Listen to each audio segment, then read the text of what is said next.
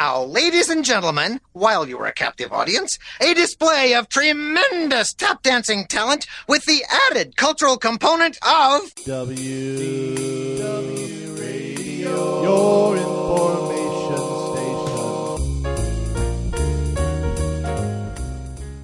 Hello, everybody, and welcome to the WDW Radio Show, your Walt Disney World information station.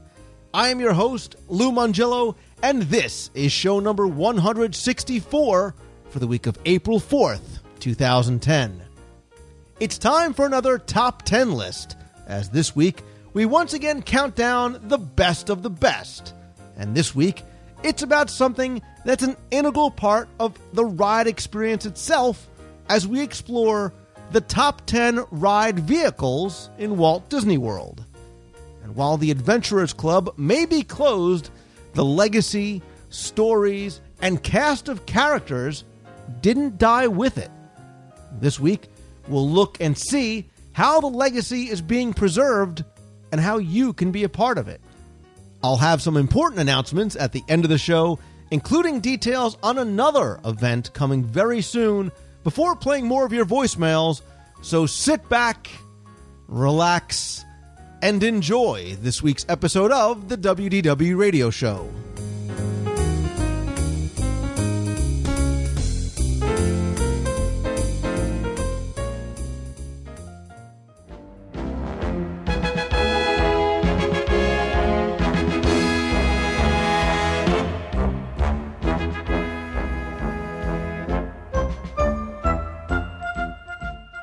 When we think about reasons why we're passionate about Walt Disney World, it could be anything from the intangible magic, the memories we create, the promise of joyous times with friends or family, or oftentimes just the simple pleasures of a trip aboard our favorite attractions.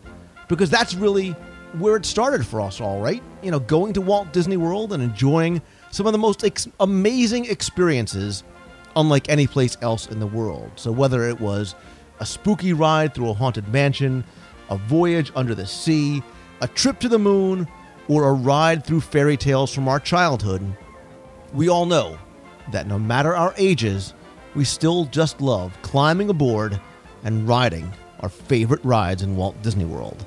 And that's what this week's Top 10 segment is all about. Not the attractions themselves, but the ride vehicles. From simple boats to cars to fanciful flying elephants, Walt Disney World's attractions take us to places we can only dream about.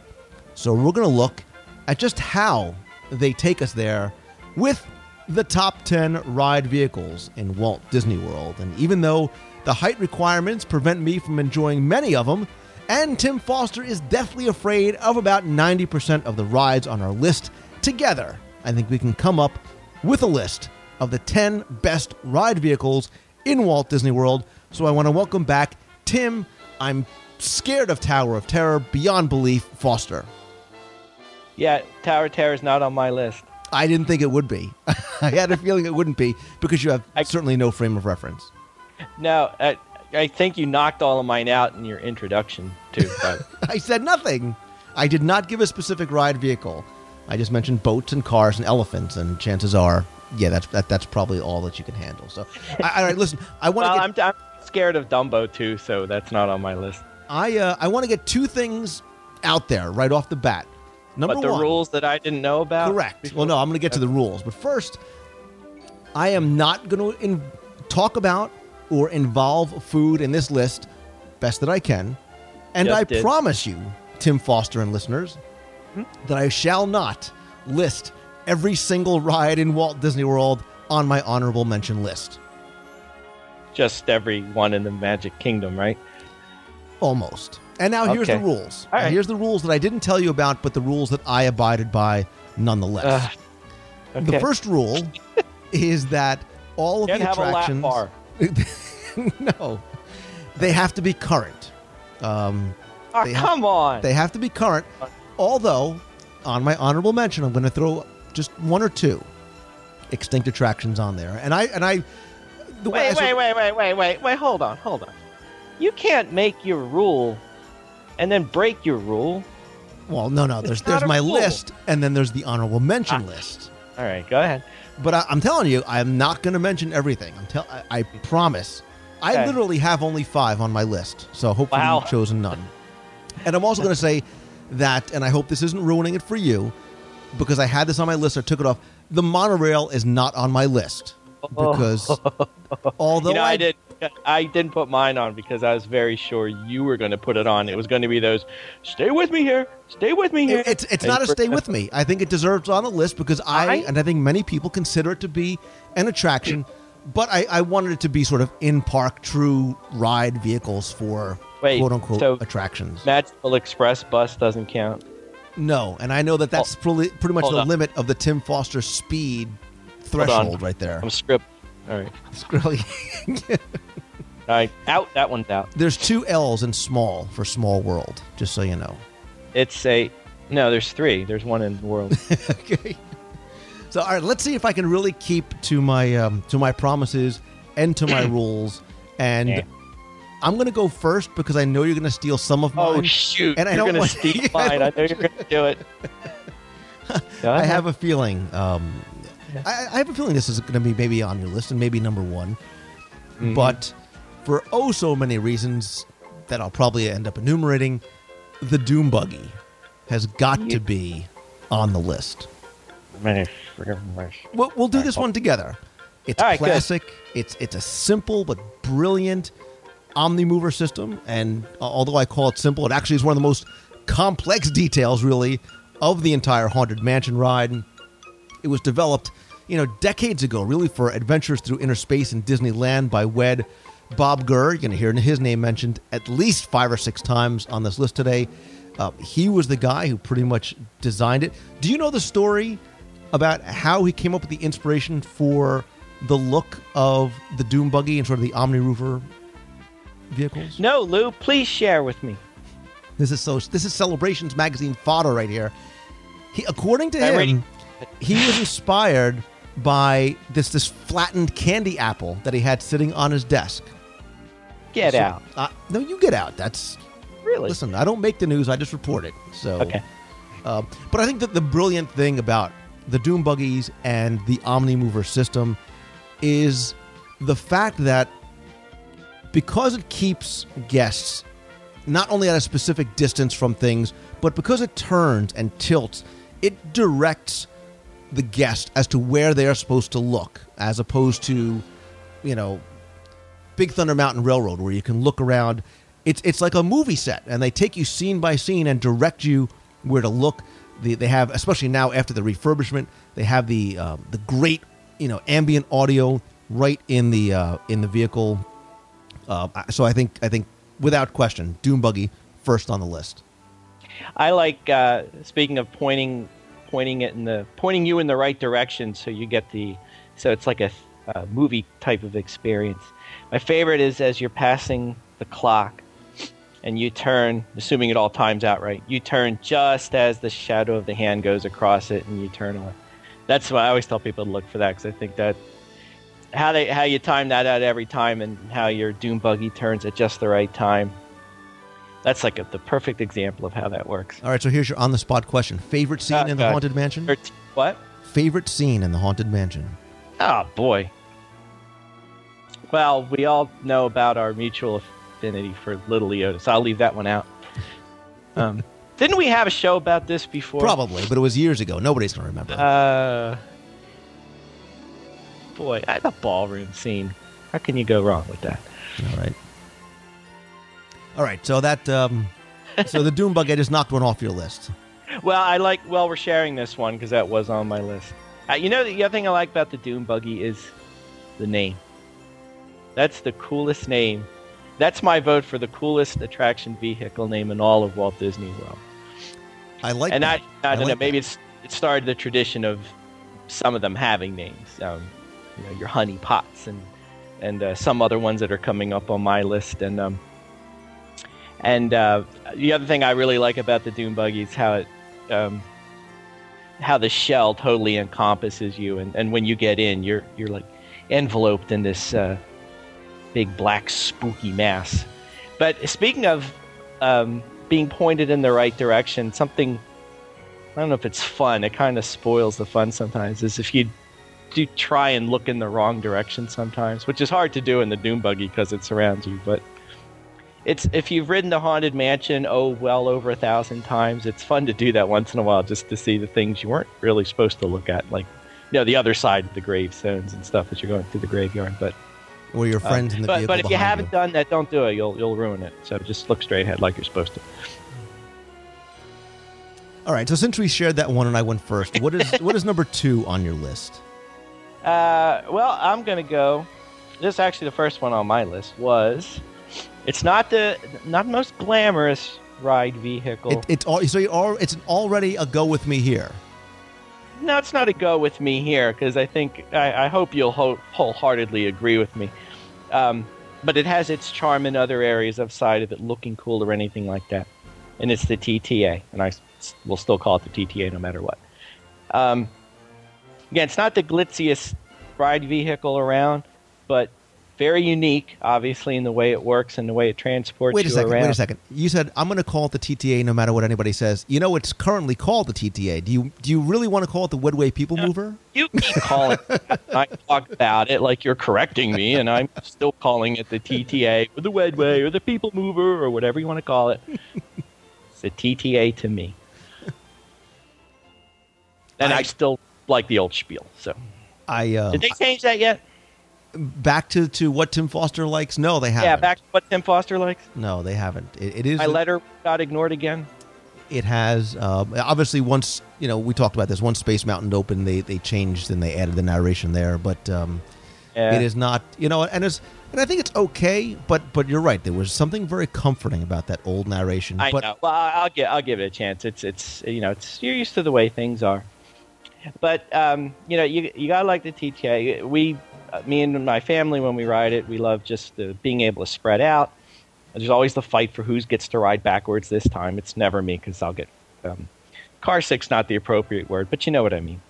Um, I especially like it when you. Uh, uh, you know the line's not long as it pretty much always is and you time it out just right so you not only always get your car to yourself you get the whole train to yourself as you zip out of the out of the station and that's pretty cool as you're riding around and you're you're the only one going through the um, they're going through Space Mountain and and all that kind of uh, and all the other attractions uh, all the other places you visit um, and if you get the front car too, you get the front. Yeah, know. and then it's it's weird too. I mean, if, I'm sure there's a trick, and I'm sure if there is, you'll tell us about as they're in the station, knowing which one is which. I've been able to figure out by just looking at them before they, um, before they peel out, whether you're in the front, the middle, or the back, or, or what have you. But, um, uh, but to me, when I when I do figure out, hey, I'm in the front, that's pretty cool too. But, I- so is there a trick to that? Can you tell? that, that you know of, or is it you just get what you get? you just get what you get. Don't hold Ah, up. Don't hold up the on, line of gotta be people like behind you. Little, little, a little sticker on the front or something.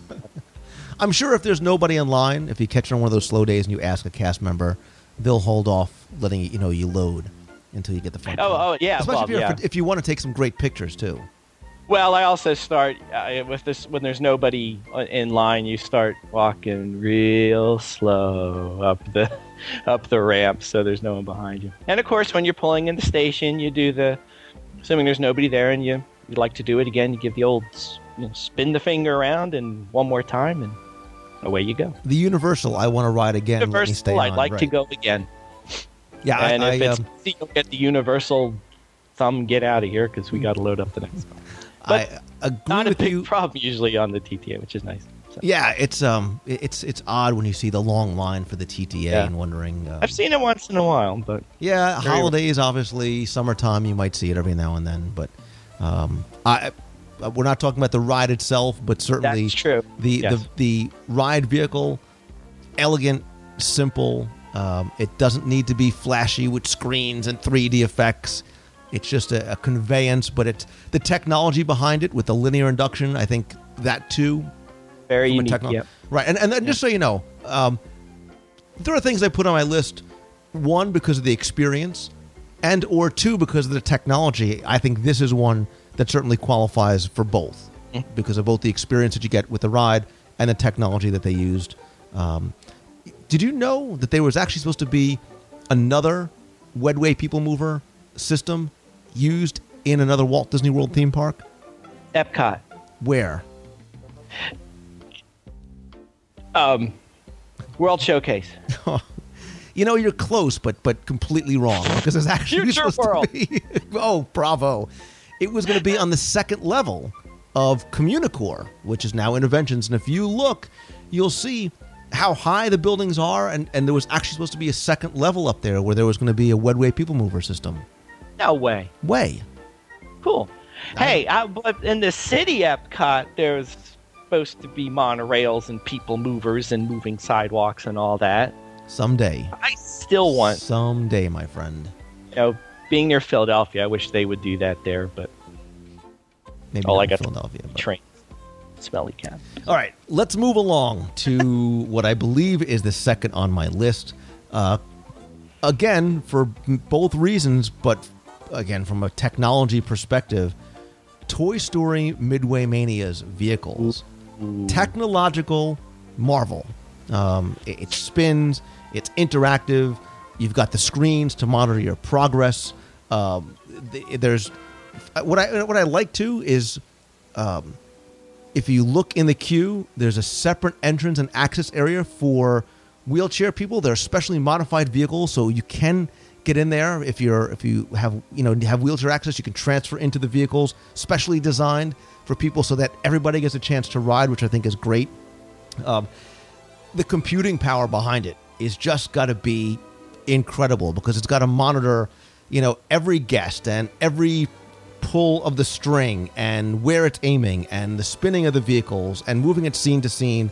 I know there's like 150 computers working simultaneously to make that happen. Um, again, very, very impressive. Opposite of TTA, which is so simple and just not, this again, very um, technologically advanced, but also a great ride experience as well. Well, I don't know. For all that computing power, they keep missing my score up. I know I shot those things, even though. Have you actually hit six digits yet? All right, moving on to my next. You know how many 13 year old kids are laughing at you right now? Anyway, move on to, to number that- wait, two or three on your uh, list. Black Kitty ranking. I don't know if that's good or not. hey, put this way, I've always beaten whoever it was I'm sitting next to. So Great. I think that's saying something. And do you laugh at the six year old kid as you're walking out, or do you just, you know, well, after I made the first one cry, I stopped doing that. So Tim Foster's Guide to Making Kids Cry. All right, next on your list. Uh, let's see. Which one should I pick here? Uh, this. See, this next one. It, it just made it for me on sheer charm, and I, I inexplicably like it. I don't think it's going to rank up on your list, but um, I very much adore the clam mobiles at the Living Seas with Nemo and friends. Um, You know, there's a pattern developing in in the the vehicles that you're choosing. I'm just Slow. saying, yours move fast. no, well, what's the pattern? slow omnimover type vehicles. Yeah, but don't, you started with doom buggies. if you put anything on your list that goes over six miles an hour, I'd be really Wait, impressed. hold on, hold on. Nope. The Doom buggies go, you know, like I I think it's think one I think four. the clam. Here, you put this way. Well, the TTA probably was. I was going to say the Clammobile is probably the fastest thing on my list. the Clammobiles are the fastest. thing. Probably. I'm looking at what's coming up next, and I think they might they might win the speed race award for what's the fastest thing on my list. You, you know, a stroller can't be on the list. You can't put strollers on your list. Uh, it depends on who's pushing. Hey, that can be a wild ride. Move on. Explain your um, your Clammobiles. Well, at, at our meet, I'll, I'll roll you around one. I'll, I'll show you what you can do. Pop that In- insert easy short joke. Lou fitting in a Put that- stroller here. wheels. You'll see how I'll I'll make somebody cry. So, um, no, I I um, the Clammobiles to me, I, I don't know what to say about them. They're just I, they're charming to me. I like them. They, I think they fit so well with the with the with you know the whole experience of Nemo and friends and the, the under underwater world you experience. Um, again, I like I do like that ride uh, system where you're you're riding sideways and uh, you know it's unlike sort of like the Omni Mover in that you're you're pointed in the right direction and the scenes unfold in front of you like a movie. Not to the extent where they're actually turning you around or anything like that, but uh, but it's still neat to experience a ride that way, and it's nice because uh, you know there's not a bad seat in the house. So no matter where you are, you're you got a front row seat no matter where you're sitting. So I always like that. Um, Sort of like the Omni Mover. How about exactly like the Omni Mover? Anyway, well, but they you know, they don't spin. You know, I mean, you're following a track and going straight. So the Haunted know what I Mansion is probably a stretch for you. When you tilt backwards and, and fall out of the attic, that's a little spooky for you, isn't it? That's kind of the threshold of the, the limit of, of your fear factor. Um, well, you can't prove that was me whimpering and crying in there because it's dark. No matter what you do. So Okay, so the no, I can handle the haunted mansion. Crying out loud. the slow pink clammobiles are, The are slow next on pink here. clammobiles, where you can go. Nobody's slow and- judging. Nobody's mm. judging. I'm just saying. L- let me ask you this: Do you Yeah. remember and did you like the old sea cabs at the Living Yeah. Seas? Yes. Better or worse? I sound like I'm at the eye doctor. Better this way or better sea cabs? Better clammobiles? left. Um, no, I, I think I'm one of the. I, I think people. I think this is the one attraction where people get divided on. I, I like them. I like them both, but I do very much like the new attraction. Um, I miss the movie in the old one more than anything, but Come on, give me a little deluge. And it rained I like that. and, it rained. It rained. rained. And it, see, that's what I miss The the, most. deluge. The fish part, you know. All right. But easily amused that way. You put some cartoons in front of me, and I'm a happy camper. The um the polar opposite of the slow moving, calm pink sea ca- uh, clammobiles. I know I'm going to have nothing to clearly one not on your list. Tim Foster, um, I will at some point in the future get you to ride with me aboard the Twilight Zone Tower No. of Terror. Oh God. It's an elevator, it's a ride car, it moves vertically, horizontally, it's pushed up, it's pulled down. Incredible, incredible technological piece of ride vehicle imagineering. Uh, you know, we, we've talked about it before, and when we do a full segment, I mean, I can talk about the technology of, of the Tower of Terror elevators and the torque and the pull and, and what it's on. You've got, Tim, we, we've Yeah. got to get you on the Tower of Terror for- I've been for- on the Tower of Terror twice, as a matter of fact. without screaming. Without screaming. I'm allowed to scream. It says so. It- you can hear them. I mean, scream. s- You- you seriously, I mean, too. Forgetting, Believe- forgetting the fear factor of, Yeah. of the, the falls and the, the random drop sequence and things like that Yeah. because it goes to the ride itself. But the Yeah. fact that this vehicle sort of moves around and then moves into the cage, into the elevator shaft, and is pushed up and is pulled down. Um, Phenomenal. Yeah, absolutely phenomenal. Faster than gravity. Faster than gravity. See? Accelerates 15 times the speed of a normal elevator. No way. Way. See? The only person not- I would have a tougher time getting on this me. ride, other than Huh? you, would be my mother. I tell you, to this day, I've got a Tower of Terror Fast Pass unused in my wallet. But that was because I rode the rock and roller coaster right before there, and you know, I was wondering. I was wondering if you've ever ventured into the you know the dark upside down roller coaster. So we're proud of you. I've two times, and I wasn't so horrified. My wife loves it. I was going to ask I'll- you if she gets wet on the on the Tower of Terror, but I had, you know what? It's funny. I had a dream. I had a dream. let me sit back. You see, the Tower of Terror is a phenomenal attraction, as we all know.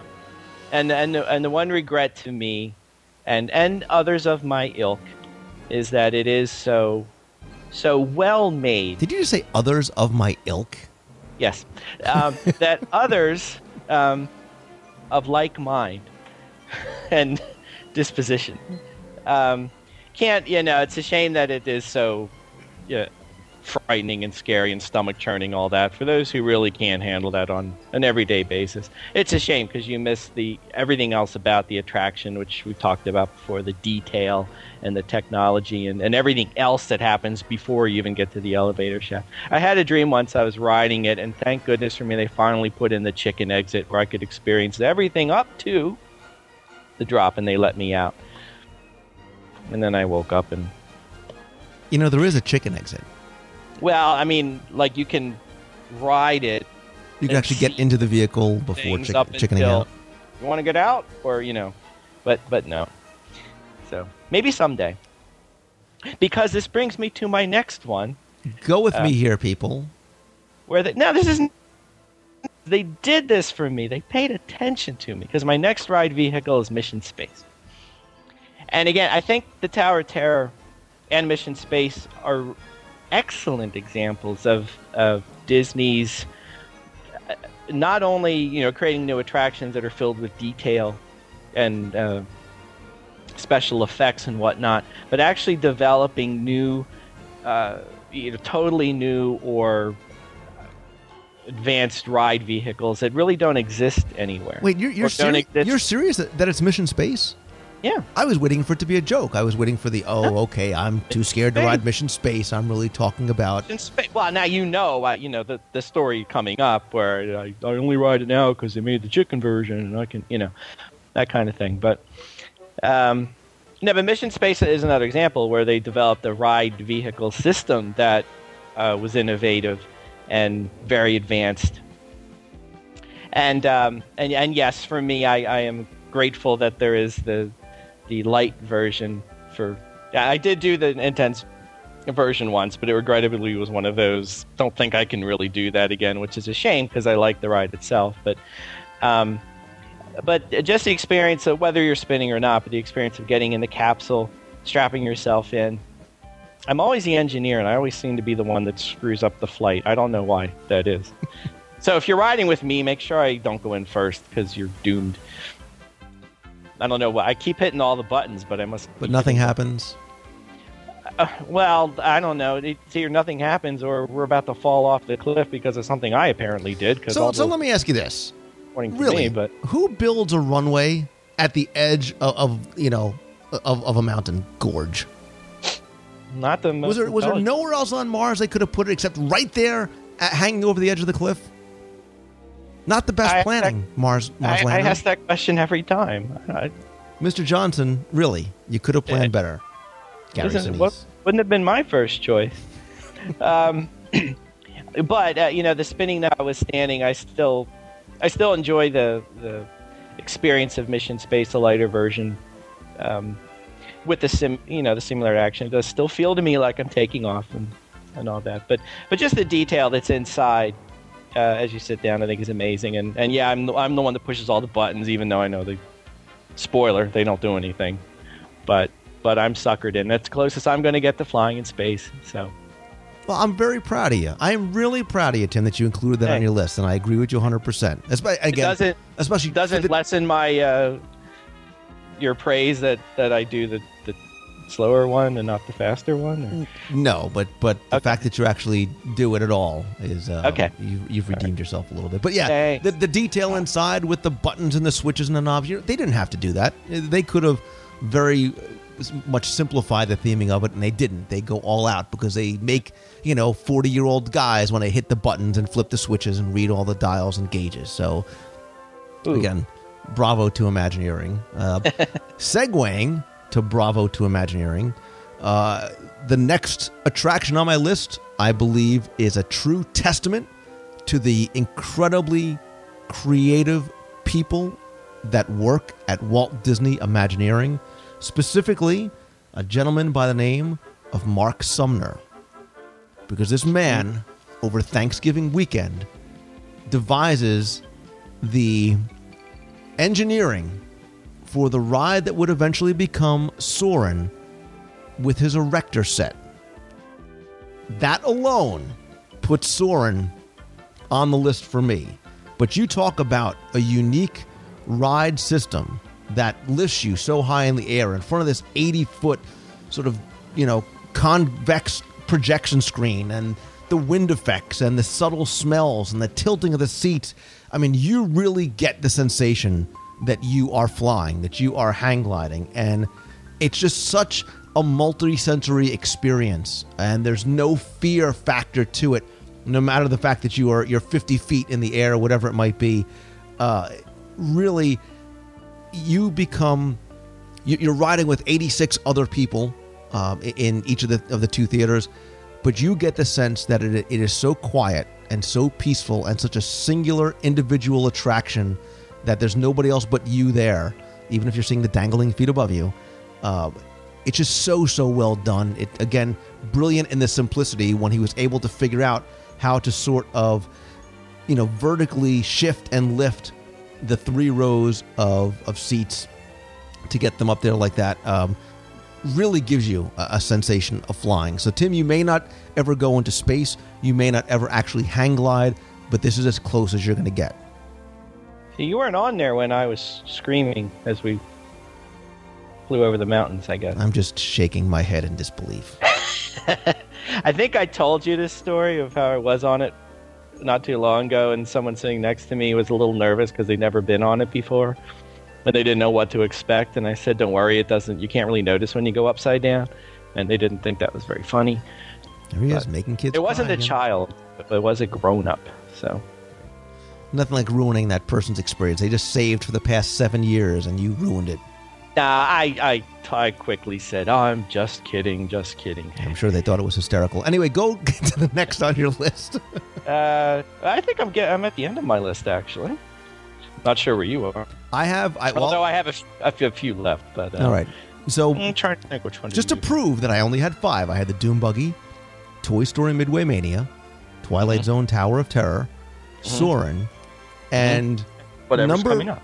and you know And I, I could seven, I eight, could nine, put and this I could put this as number one on my list, and maybe it's nostalgia, maybe it's overly sentimental, because yes, like Soarin'. Wait, you're I'm skipping me. I thought you said you had none left. No, I do. I oh, said then I. go ahead, go with your. If, if you steal my last one, just as I was getting to the whole sentimental thing, Well, I'm trying to pick the fastest one here. Pick one that should be on your list. A top ten. What is the best? The, the best of the best. Well, no, I'm going fast because you'll yell. You'll yell at me if I. I'm not going to yell at you oh, because Oh, my ride let's is see. very slow. I got, I got two miles an hour. I got three miles an hour. All right, I'm gonna. fi- I'm gonna. I'm gonna top out at 2.18 miles per hour for my last one. Jungle Cruise. Good for you. Why? Because it was the fastest one I had left.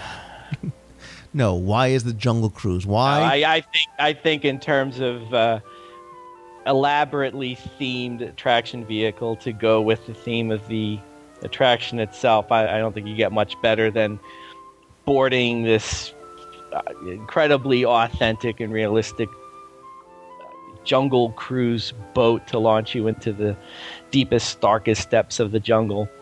Um, especially at night, as we've always said many times. Um, uh, you know, again, it just it just goes with the theming of everything so well. Like I said, probably the most elaborately themed attraction vehicle that you'll find that doesn't go 60 miles an hour or faster. Um, trivia uh, time. trivia time. What are they powered by? uh, diesel fuel, squirrels, steam. One of them? Did I get that right? Anything? Diesel fuel and squirrels. You said. And and uh, Yeah. Close. Yeah, because it's natural Gas. gas. Natural Okay. gas. Clean burning natural gas, Mister Environmentality. hey, sque- squirrels burn cleaner than Squirrels burn cleaner. Tim Foster wants to burn squirrels to fuel Well, the yeah, Jungle Cruise boat. they're out, but yeah, you know what? We won't get into this squirrel uh, output. All right, sorry. Go ahead. My favorite boat is Zambezi Zelda, by the way, because my daughter likes playing Zelda. So Some that's all I got. I'm sure creatively you got lots of interesting factoids about how the boats were made and what movie inspired them and all that good stuff. Don't you, Lou? I do, but I'll save it for when we actually do our full jungle uh, cruise. All right, there you go. in-depth thing. We actually did. I did 45 or 50 minutes a long, long time ago on just the crew, uh, on just the uh, the queue of the Jungle Cruise. Talk about incredibly well themed. Yes. So, and all I think I think hint hint we might be addressing that very issue in an upcoming issue. That's a topic for a few minutes later. But interesting, interesting. Yeah. Nice tease, nice tease. Anyway, nice tea. The last one on my regular list of, of five out of the ten top tens, uh, again, is a uh, it's a sentimental favorite, but it's also I think deserving to be on the list because of the vehicle itself, what it does, and its history, and complete opposite. uh, This is more along Tim Foster style. I know exactly where you're I am so happy that you did not take away what I consider to maybe be my favorite one on the list, Yep. and it is Peter Pan's Yep. flight. That, I didn't put it on my list because I knew that was all you, buddy. I was I just left it- every time that you opened your mouth, and I was like, I said, "Don't say I it, knew you're. don't say it." Uh, I mean, look, it's the classic fairy tale. It's an opening day attraction. It goes back to Disneyland, and and again, you know, Bob Gurr. Remember, Bob Gurr said many many times he was he is he's retired now, but he was the Imagineer. If you talk about anything with vehicles or transportation, you're going to mention Bob Gurr's name because he even said, if it moves on wheels in Disneyland, chances are I probably designed it. And he had a very big hand in designing this very unique ride system. Because think about it, Tim, everything else rides on guide rails or tracks below the vehicle. This one is above the vehicle. And it really gives you that sense of flight that I think is unmatched by anything else. Now, I know I just talked about, you know, I just praised Soarin' for that sense of flight, but here it's different because you get a true 3D perspective, albeit forced, on the scenes below. And your vehicle is actually in motion as opposed to the Soarin' vehicle, which sort of tilts and shifts and moves around. It's a different sensory experience, but here you're moving through the physical scenes. And I think that's a big part of the reason why I love it so much. Why, no matter if you go in the middle of winter, the middle of summer, beginning of the day, end of night, you are not going to find a line for Peter Pan's flight under 20, 30, 40, 50, 180 minutes because it is so beloved and it is so something that appeals to young kids can ride it grandma grandpa can ride it even tim foster can ride it. And he rides it a lot. don't we all? Don't we all? It is uh, it is my favorite without question. So don't kick up your feet. Don't grab something to drink because i do not have 5000 things on an honorable mention list. But i want to just quickly throw out from a technology perspective because i'm going to get the emails tim that say lou what's wrong with you? How could you not have mentioned such and such because of what a technologically advanced vehicle it is? So for that reason here's just three quick ones for you. Dinosaur, the enhanced motion vehicle, originally developed for Indiana Jones out in Disneyland, also is out in um, also out in Tokyo Disney Sea for the Indiana Jones out there. For you, Tim, it's a little speedy, about 14 miles an hour. It's on a track, but because they have this hydraulic system on the frame of the chassis that moves the entire car body to articulate very independently, really gives an incredible experience that you don't get anywhere else because it, the way it's programmed, it gives you that sense of a faster speed and that lots of bad things are happening around you and you are twisting and turning and your car is about to tilt over. From a technology perspective, really deservedly on the list. Same thing holds true for Test Track when it works. The computing system there, you know, the, the, the fun fact everybody knows is that it has more processing power than the space shuttle, 22 wheels, six different braking systems. I'm telling you, I know you've never been on it, Tim, but when you're out there on that straightaway and you're hitting 65 miles an hour, You're like, wait a minute, I, I do like 90 on 75 and it doesn't feel this fast. Again, very advanced ride vehicle. And you might not think so, but this is right up your alley, Tim Foster. The slow moving 30,000 pound Ellen's Energy adventure vehicles. Oh, oh, Oh, oh, guided guided by a wire embedded in the floor that's only an eighth of an inch thick. Takes Get you- out. It is a moving theater. It's a moving theater, somewhat akin to something like, like the Great Movie Ride, but I think Ellen's Energy Adventure, Universe of Energy, Ellen's Energy Crisis, call it what you will. Uh, also, uh, technologically, best Wait. seat in the house. um, it depends if this if you're going in for a nap or are you going to. Going in for the, so you can get snotted dinosaurs with nobody in front of you. um, if, if they, are you giving the advice or are you asking the question? Giving you advice Please do. because I know you like to sit back and take a nap. I, I, I never nap.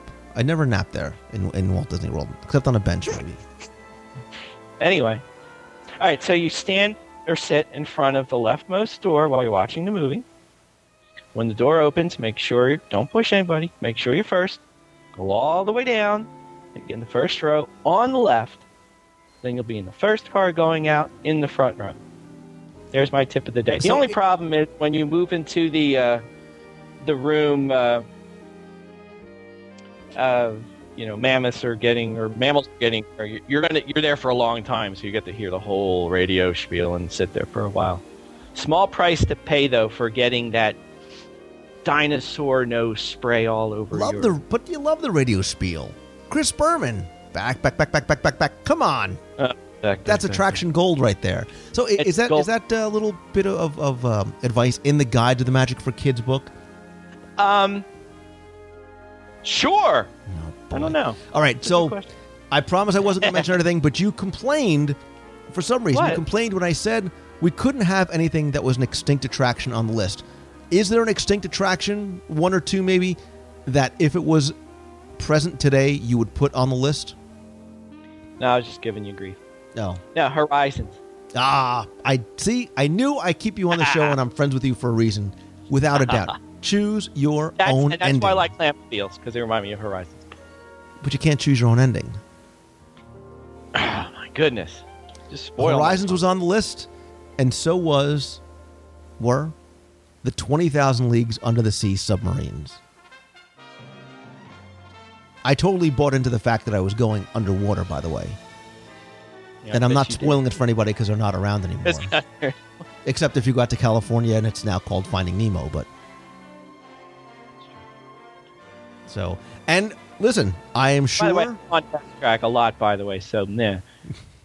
and I want to make sure everybody heard that you drive 90 on the highway, in case anyone's listening. Of If I'm taking it slow, if I'm texting while I'm driving, I'm kidding. I don't. I'm kidding. I am kidding. I am very. I I drive in the right lane at 55 with my blinkers on, but Uh-huh. seriously, I I'm sure Tim and I did this on purpose because people say, well, you call it a top 10, but it's really a top 500, and I know I added five more, but that's okay. If you listeners have a ride vehicle that you think belongs on a list or is a favorite of yours, or you want to make your argument for it, I invite you to please go to the now all new WDWRadio.com. On the homepage, you'll see a list of all the latest podcasts. Click on the link for this episode. Go in. You can now comment in the show notes, and I invite you to come there and comment and put your own argument for what you think should be on the list of the top 10 ride vehicles in Walt Disney World. Or why you think Tim Foster's list is completely just of horrible because nobody. I'm throwing Buzz Lightyear on my list as a just- as a As an honorable mention? all uh, an also rank because I like the spinning around and shooting the person behind me in the back of the head when they're not suspecting anything. And you know that there's gonna, there's you know there's a child out there that's saying, Dumbo, come on. You Dumbo. "Oh, I, you know, I, I really did think of Dumbo, but being a uh, Listen, the lines don't lie. Take a look, man. For for a No, but 30 being second a- attraction that has some of the being- longest lines in the park. this is not a short shot, but you know, being a taller person with you know longer legs and a child that's not quite a toddler anymore, it's kind of a difficult thing to squeeze in. So we don't really bother. But I squeezed into a into a an elephant with Mm. uh, frequent guest and Disney Moms panel member Mark Lorenzo, who, and I mean this affectionately, he's like twice my height and a little bit larger than I am, and the two of us, grown men, at eleven o'clock at night, rode Dumbo together. So if we can, you and your daughter can. Phew. Right, well, that was a, It was a moment. It was a, it was a, it was a it was a moving it was a very moving moment.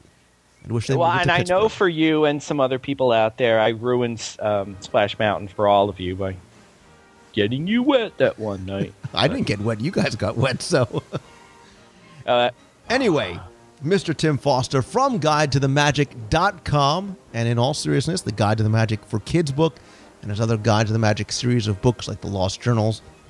Great companions to take with you to the parks, especially the Guide to the Magic for Kids book. And also, my partner on Celebrations magazine, Tim, tease it up a little bit. What do we got coming in Celebrations? ooh, well, hitting the mail any minute now and arriving in mailboxes in, oh, probably a couple weeks or so. Our uh, 10th issue is coming out. It features on Walt Disney World Railroad, Maharaja Jungle Trek, uh, play areas of Walt Disney World, a subject near and dear to my heart, and some other goodies you'll just have to wait and see. But Great article right. on, uh, Uh, on Davy Crockett, especially with the recent passing of, Oh, of. Fess Parker. and um, and lots of other goodies.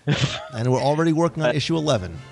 Yeah, we're already already starting issue 11 and 12 and 13. So Excellent. And for more information to subscribe to get back issues, visit celebrationspress.com.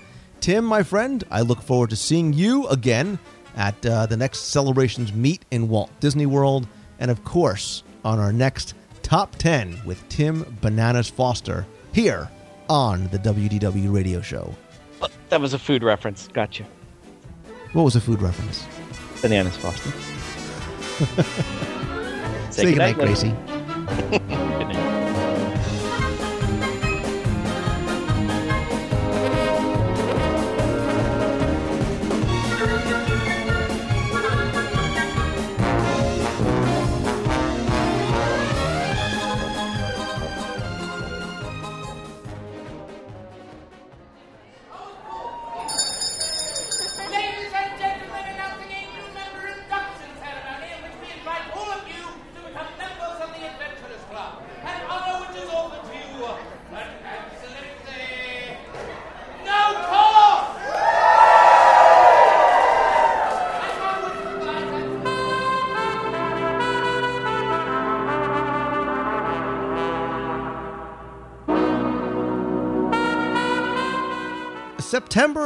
of 2009 was bittersweet, not just for me, but for countless fans and friends of Pleasure Island's most interesting venue, the Adventurers Club. And it was bittersweet because while we had been given notice earlier in the year that the club would be closing, and for good, I was able to arrange a once in a lifetime opportunity because we were able to secure renting out the Adventurers Club on one of its final days in existence for a private party and dinner and show for listeners and readers of WDW Radio. So on September 24th, just two days before the doors would close for good, friends, old and new, from literally around the world gathered for what was a night that really went beyond all of my expectations. It was filled with fun and food and laughter and memories that still, I think, make many of us who were there smile. And of course, there was the regular cast of characters, both from the club and from the show, and of course, many surprises along the way. So we held our event on Thursday night with only two other events taking place before the club closed forever. On Saturday night, the very last evening the club was open, Disney executives said their final farewell to the cast and to the venue. But on Friday night, another group had a private party very similar to ours and known as Congaloosh, not Kungaloosh, the drink. It was founded by fellow Adventurers Club fan and fellow attorney, I might add, Robert Croskery. And what differentiated their event from ours was that it really was sort of a weekend long celebration that went beyond just the party at the club. Well, fast forward to now, and it's 2010, and the club is unfortunately still closed. But its members and its legacy are certainly not forgotten, and certainly not by the members of the Congoloosh Society. And believe it or not, they are continuing the unique style of interactive adventure and humor that was the club's member hallmark and that they have been able to preserve. So, joining me to discuss what is known as Congoloosh 2010 is the founder and Adventurers Club enthusiast, Robert Croskery. Robert, welcome, and of course, Congoloosh, my friend. Well, Congoloosh to you, Lou. Uh, It's great to be able to talk to you tonight about the Congoloosh 2010. Yeah, and it, you know, it's funny. since. Go ahead.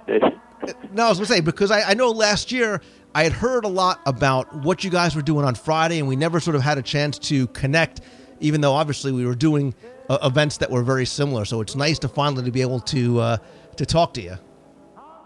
Well, it's great to talk to you, Lou. And I, I think we did have similar events, and we ours also exceeded all expectations, right? Which is one of the reasons why we're doing Congoloosh 2010. There was just a great outpouring of desire to repeat this to the extent possible, even though the club itself is closed. And that's what I'm saying. You know, when I heard that you were doing another event this year, you know, we, we thought last year certainly was going to be the, the end of the club, and it looks like, unfortunately, it is. But you decided to have another event this year to celebrate the club's legacy. And people, of course, are saying, well, wait a minute. How are you doing this if the club is closed? So you told us a little bit about why you decided to do it. Obviously, the event went very well. I- I'm sure not just for the people who were in attendance, but we all saw how the cast members enjoyed performing for us, who were the true fans of the Adventurers Club.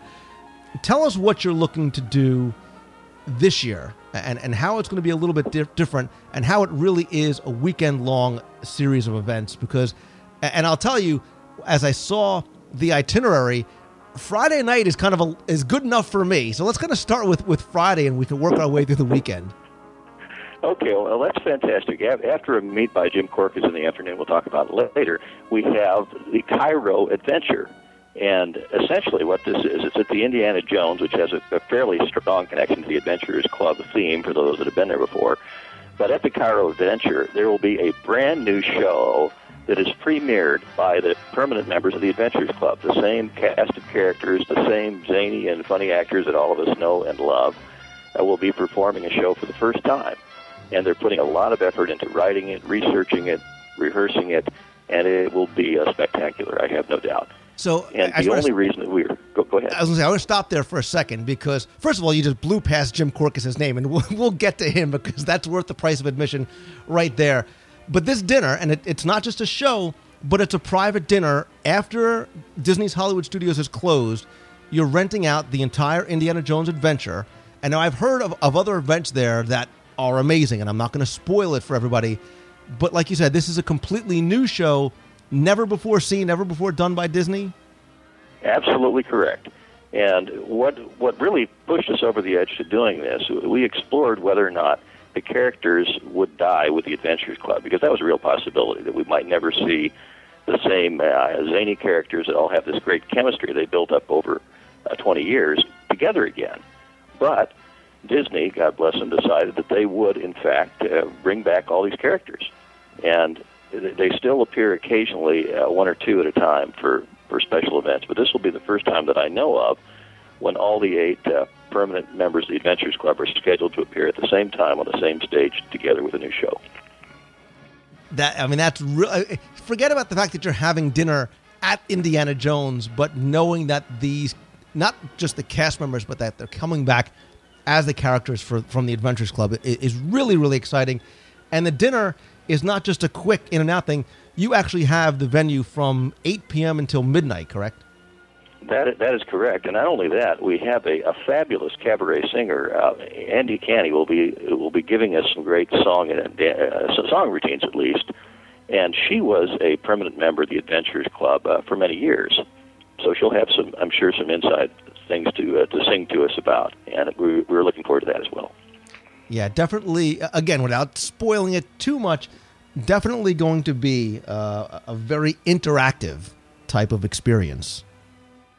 And that's why we love the Adventurers Club and the, and the characters because it's interactive theater. Disney is wonderful, but it's it's at its very best when it takes its real talented people, like in the Comedy Warehouse or the Adventurers Club, and lets them have interplay with the audience. It's a combination of extemporaneous improv and also dealing with uh, with themes, variations on a theme.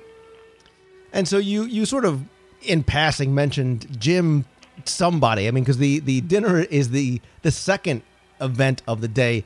Tell us about this Jim Korkis character and what he's going to be doing earlier in the day. And of course, I say that Well, Lou, with, I- with ultimate I- I think you, uh, sarcasm.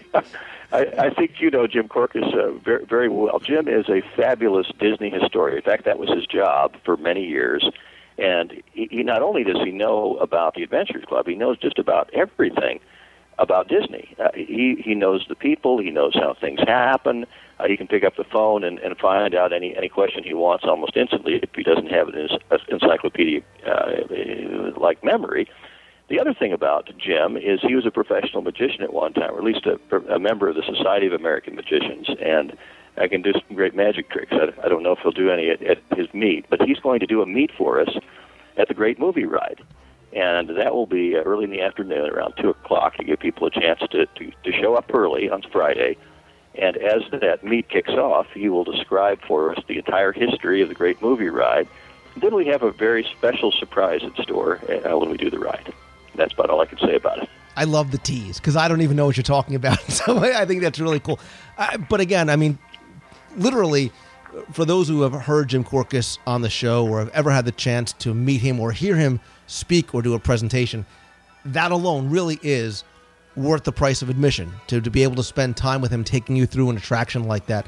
Uh, it's just spectacular. I mean, so Friday's certainly shaping up to be an incredible start to really a- a full, full sort of calendar you have over the weekend. Tell us a little bit about what Saturday is going to entail.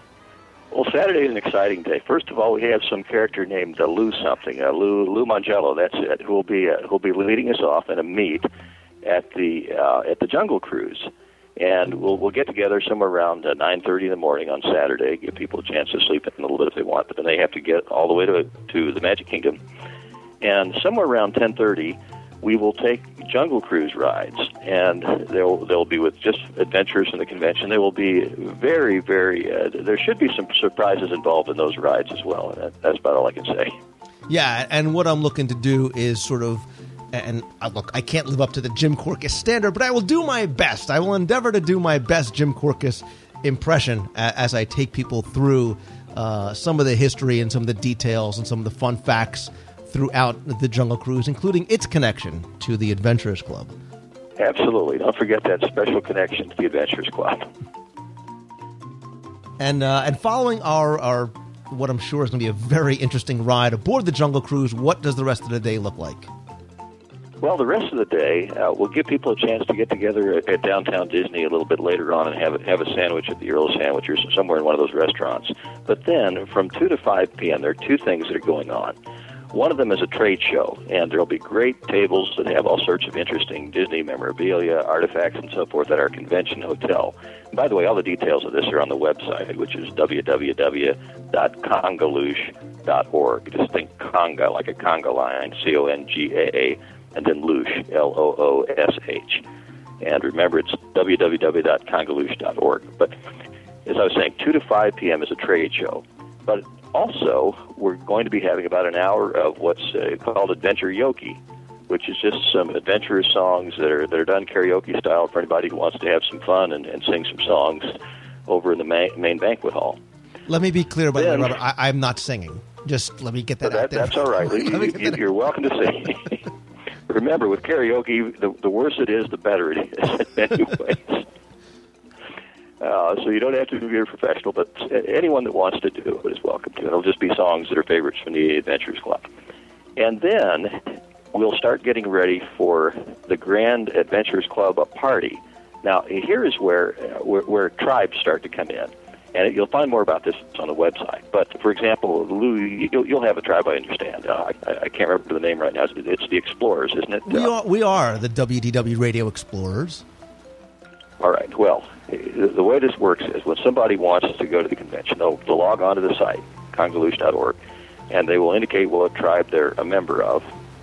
and they'll have a drop-down menu that lets them pick uh, pick your tribe. For example, if someone wants to be part of uh, your explorer tribe, and then the there will also be some internal things that go by tribe. For example, some seating. Uh, some you, you could do skits from your tribe if you'd like. Uh, there's going to be a, a prize for the best banner, and we're also going to be showing some videos. We're giving everybody from from tribes a chance if they want to put together a three minute.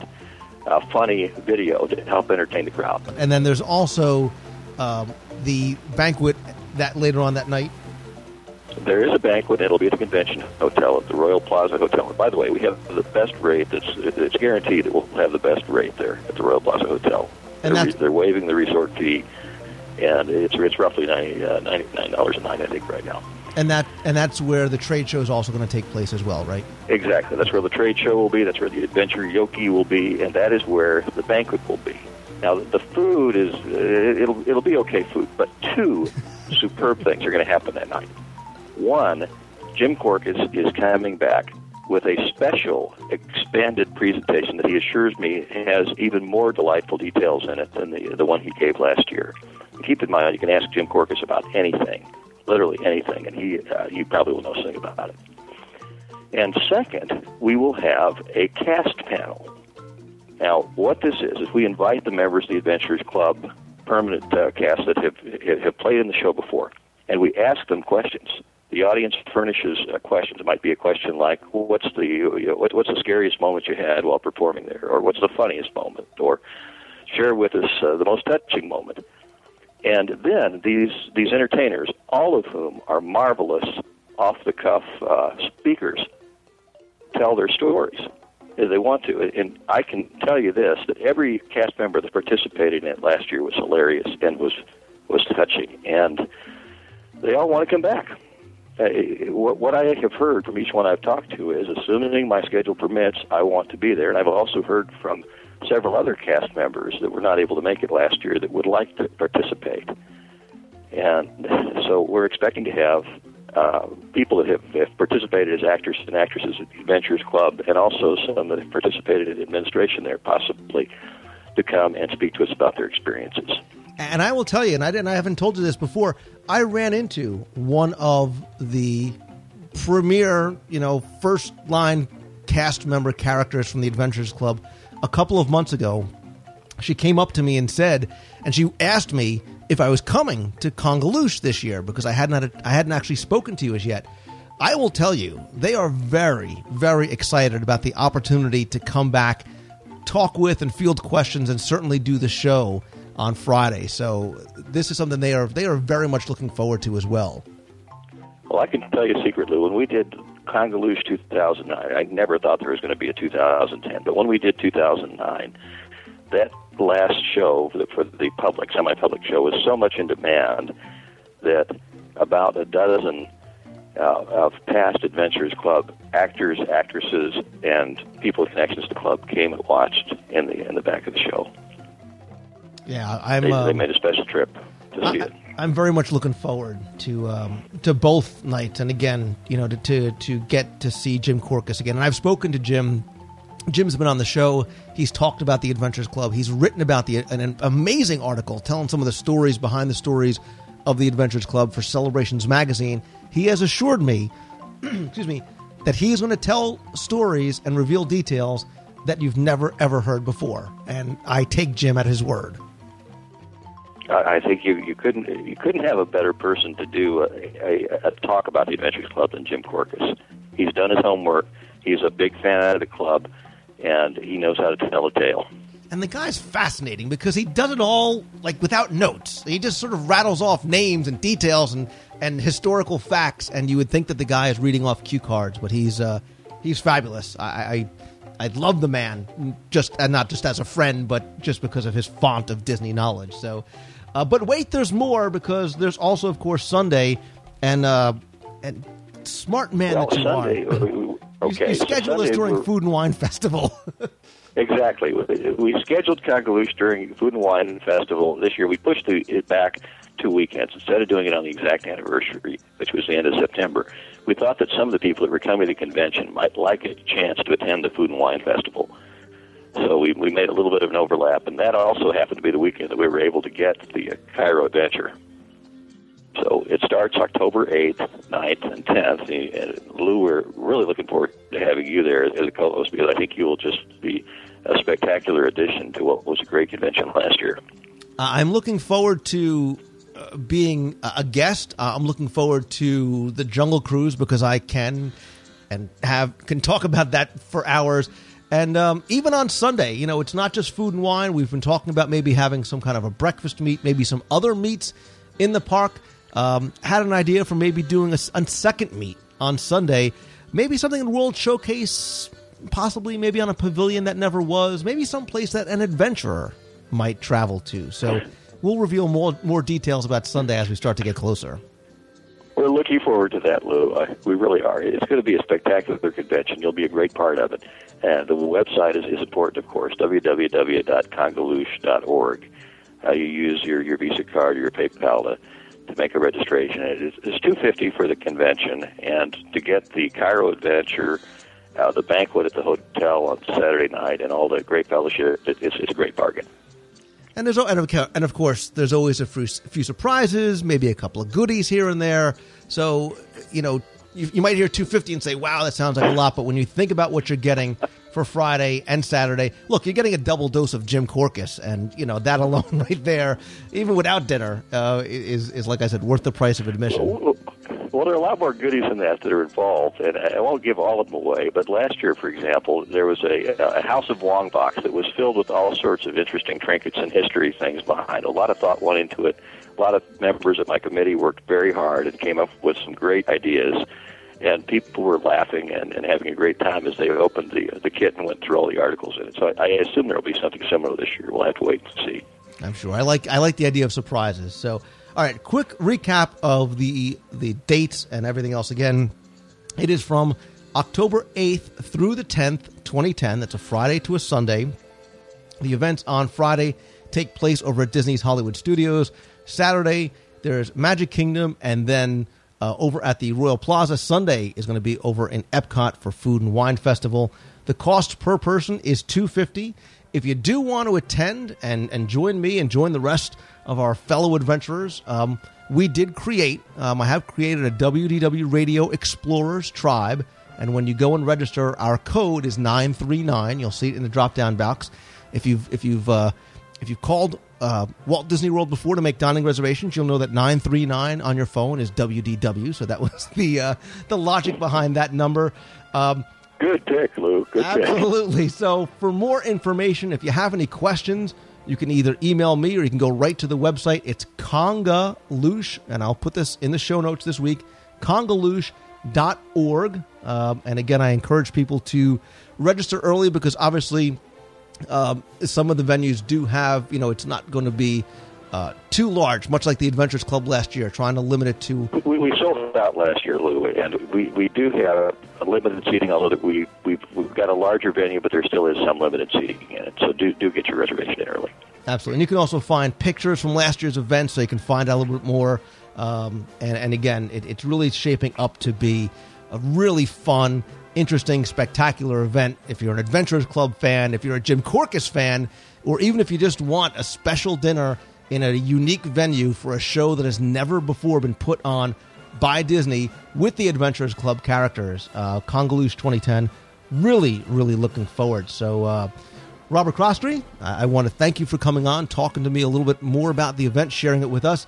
I am looking forward, and I am I'm honored to be a uh, a, a registered guest and a participant in Kungaloosh 2010. Well, it's our it's a great pleasure to have you on board, Lou, and we're looking forward to what you do for us. And it's going to be another great convention. Glad you're going to be part of it. You know, I was tempted to sing the Adventurers Club theme, but I, I just can't do it.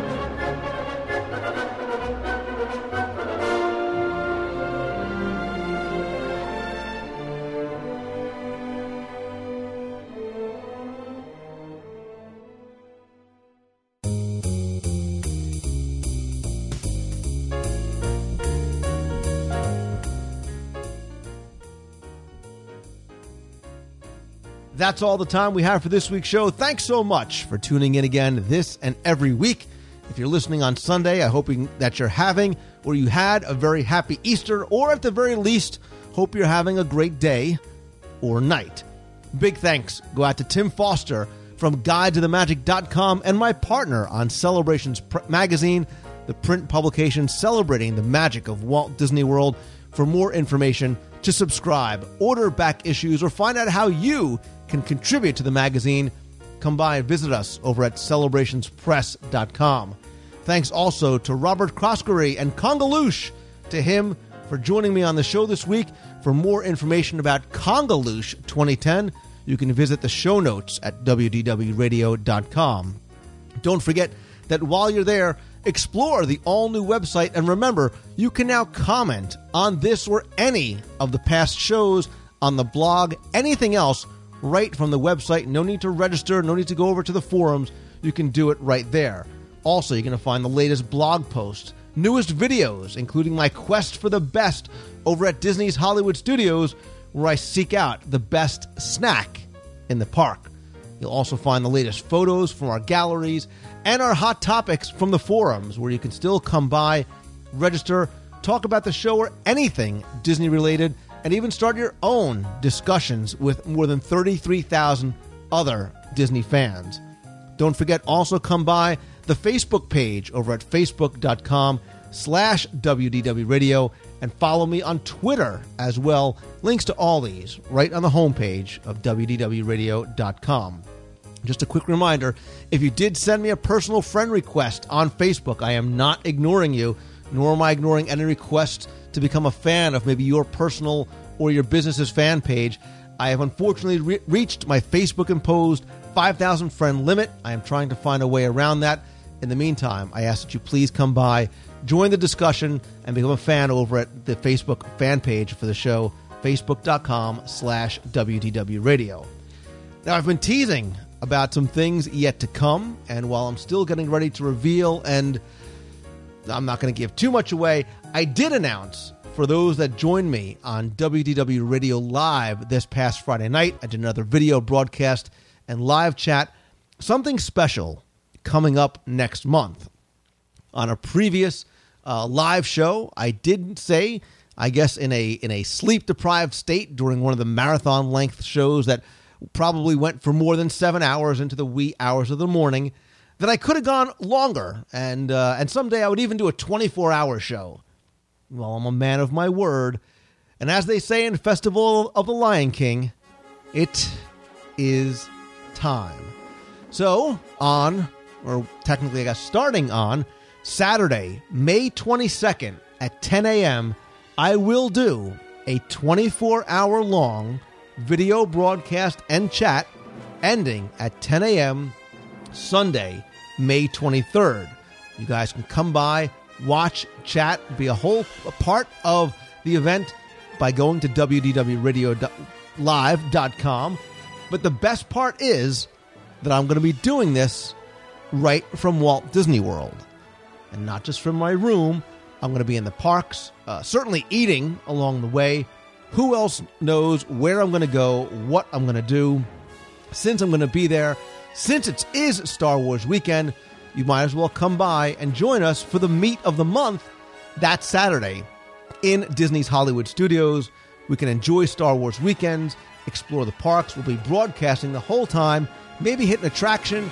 At this point, who knows? I'm still working on details, and I will reveal the schedule as we get closer to the event. So, if you are planning on being in Walt Disney World at that time, or now you have the excuse that you needed so you can come down, please come by, be a part of the fun and efforts to help keep me awake. Uh, home base is going to be over at the Beach Club Resort, and I want to say huge, huge thanks to Becky Mankin from Mouse Fan Travel, who has generously donated the room for the duration of the broadcast and when the paramedics come in to revive me sometime in the middle of the night. Uh, she's also arranged for you to come down. She has discounted rooms for the weekend in all categories of hotels. I'm going to put a link in this week's show notes to the discount rates available just for you, the listeners. And when I said that she generously donated, um, I certainly meant that, but it has a double meaning. Because when I said on the show that I would do this 24 hour live show, I knew this would be a great opportunity to raise money as part of the Dream Team project to benefit the Make a Wish Foundation of America in light of our new relationship directly with Make a Wish that I announced a couple of weeks ago. We can really make a huge, huge difference in the lives of hopefully more than one child with a life threatening illness and their family. We're already coming up with some great ideas to help raise funds during the show, as well as some other surprises along the way. For more details, you can go to the Meet of the Month page on the site or just type in your browser meetofthemonth.com. It'll take you right there. Again, stay tuned for more information, more details about the schedule as we start getting closer. But speaking of Meets of the Month, next week is April's Meet of the Month. It's going to be Saturday, April 10th at the Dawa Bar in Africa in Disney's Animal Kingdom. It's going to start at 1 p.m. Tim Foster, my partner on celebrations and my guest on this week's Top 10 with Tim List, is going to be there as well. Come by, hang out, say hi. Great opportunity to get together, say hello, meet other listeners. We'll have some giveaways as well. If you're thinking about coming, you don't have to register, but we'd love to know. Please come by. Let us know that you're coming on the Facebook event page or in the forums. Links to all these are right on the Meet of the Month page at WDWRadio.com. Upcoming events later on this year, of course, we talked about Kungaloosh from April 8th to the 12th. That's going to be a great time. Hope that you can come down for that. Don't forget about the Pacific Northwest Mouse Meet. That's August 14th, 2010 in Lynnwood, Washington.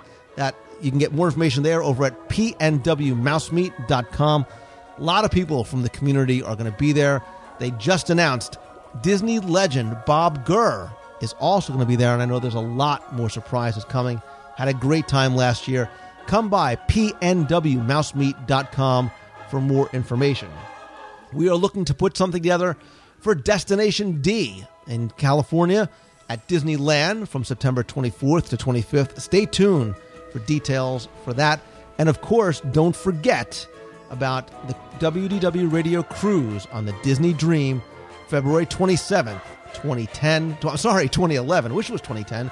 Uh, still working on getting ready to announce special events and gatherings and things we're going to do on and off the ship.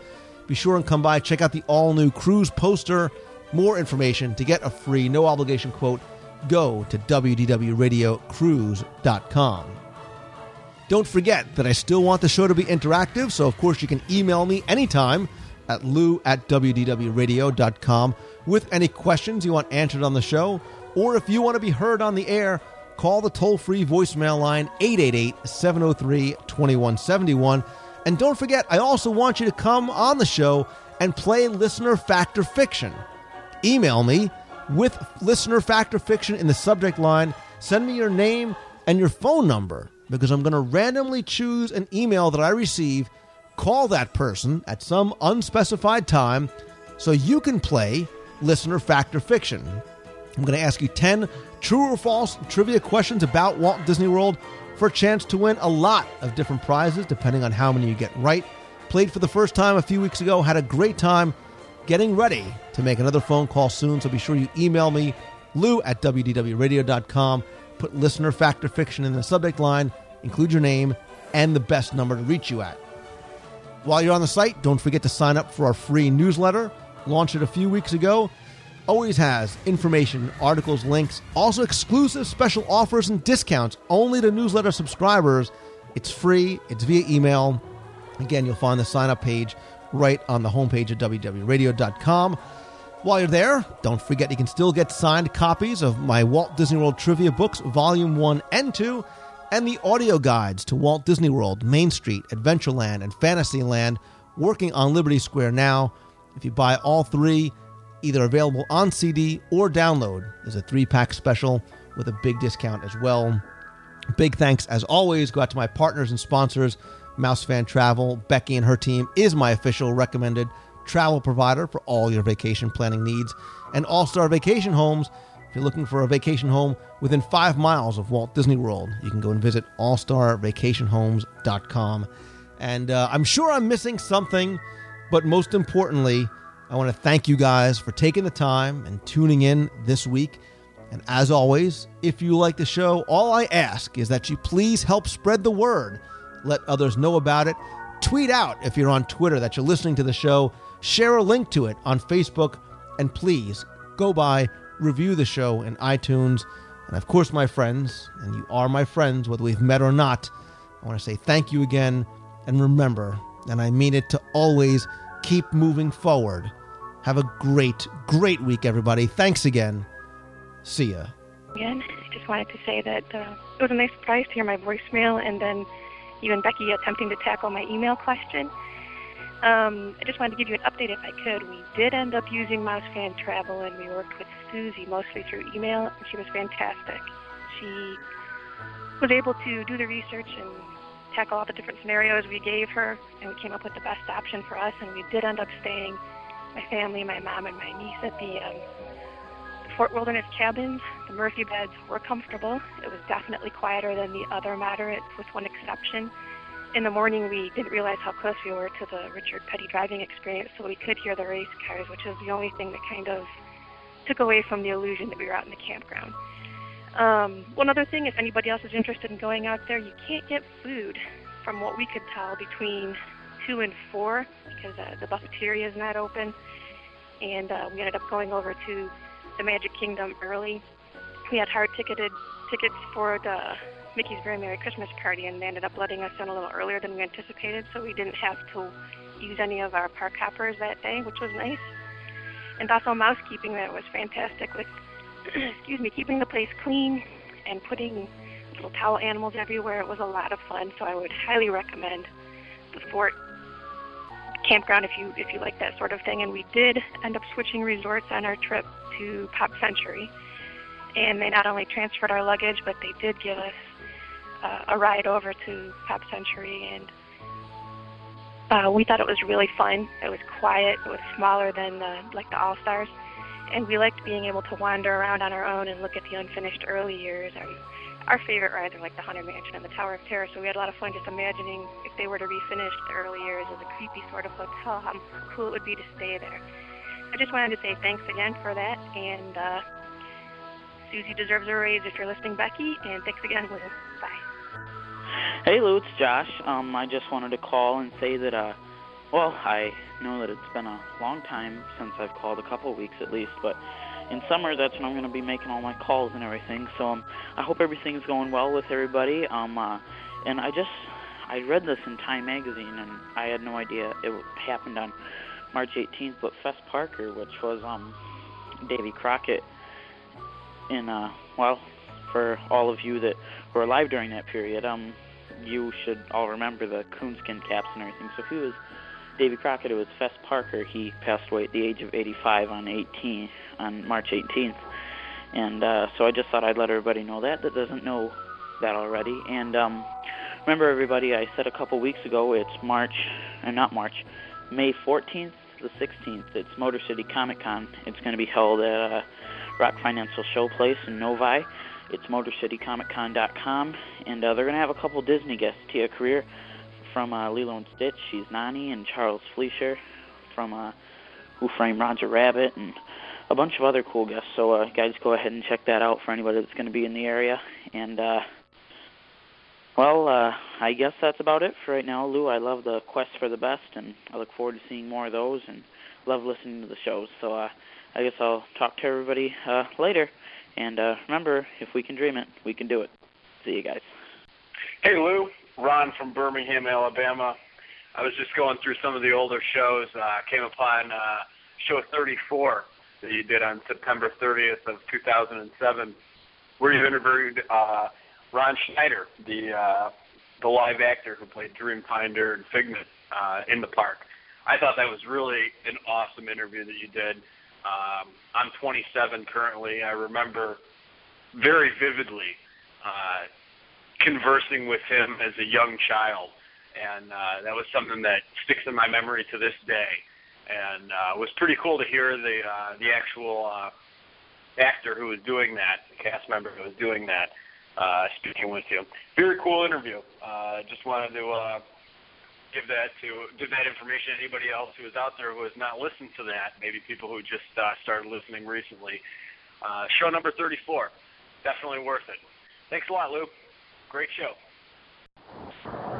Hey Lou, uh, Tim in Suwanee, Georgia. Just, I just got through listening to the DSI uh, investigation on Toontown, and really appreciate you doing that. I'm uh, hoping to get to see it one last time. I'm going to be in the world uh, week after Easter, so um, hoping to get some pictures. And uh, anything with Jim Korkis is always great. You guys were awesome. And uh, one side note to the listeners in Atlanta, I found out um, Waking Sleeping Beauty is being shown at uh, SCAD uh, Art College downtown Atlanta. I don't remember the date right in front of me, but check it out. And sometime in April. So keep moving forward, man. We appreciate you. Bye. Hi, Lou. This is Lisa from Chicago, and we're down here in Disney World. And I'm a first-time caller. Just got um, an iPod and found your podcast and love it. And we're celebrating my daughter's fourth birthday. Say hi, Grace. Hi, Grace. and so we just wanted to tell you we're having a great time in Disney World, and love your show. Love all the information. It was very helpful. And um, I can't believe you haven't talked about backyard barbecue on one of your radio shows. Um, that's a great meal. I knew you would like it. So um, keep moving forward. Thanks. Bye. Hi, Lou. This is Mary Jo Collins from Lenoir City, Tennessee. I was just calling to submit my name for the double date with Jim Korkis contest. Um, you can just tell him that I'm a really, really nice Southern girl, and I hope I win. Anyway, Lou, hope you have a great and happy Easter, you and your family both. Bye.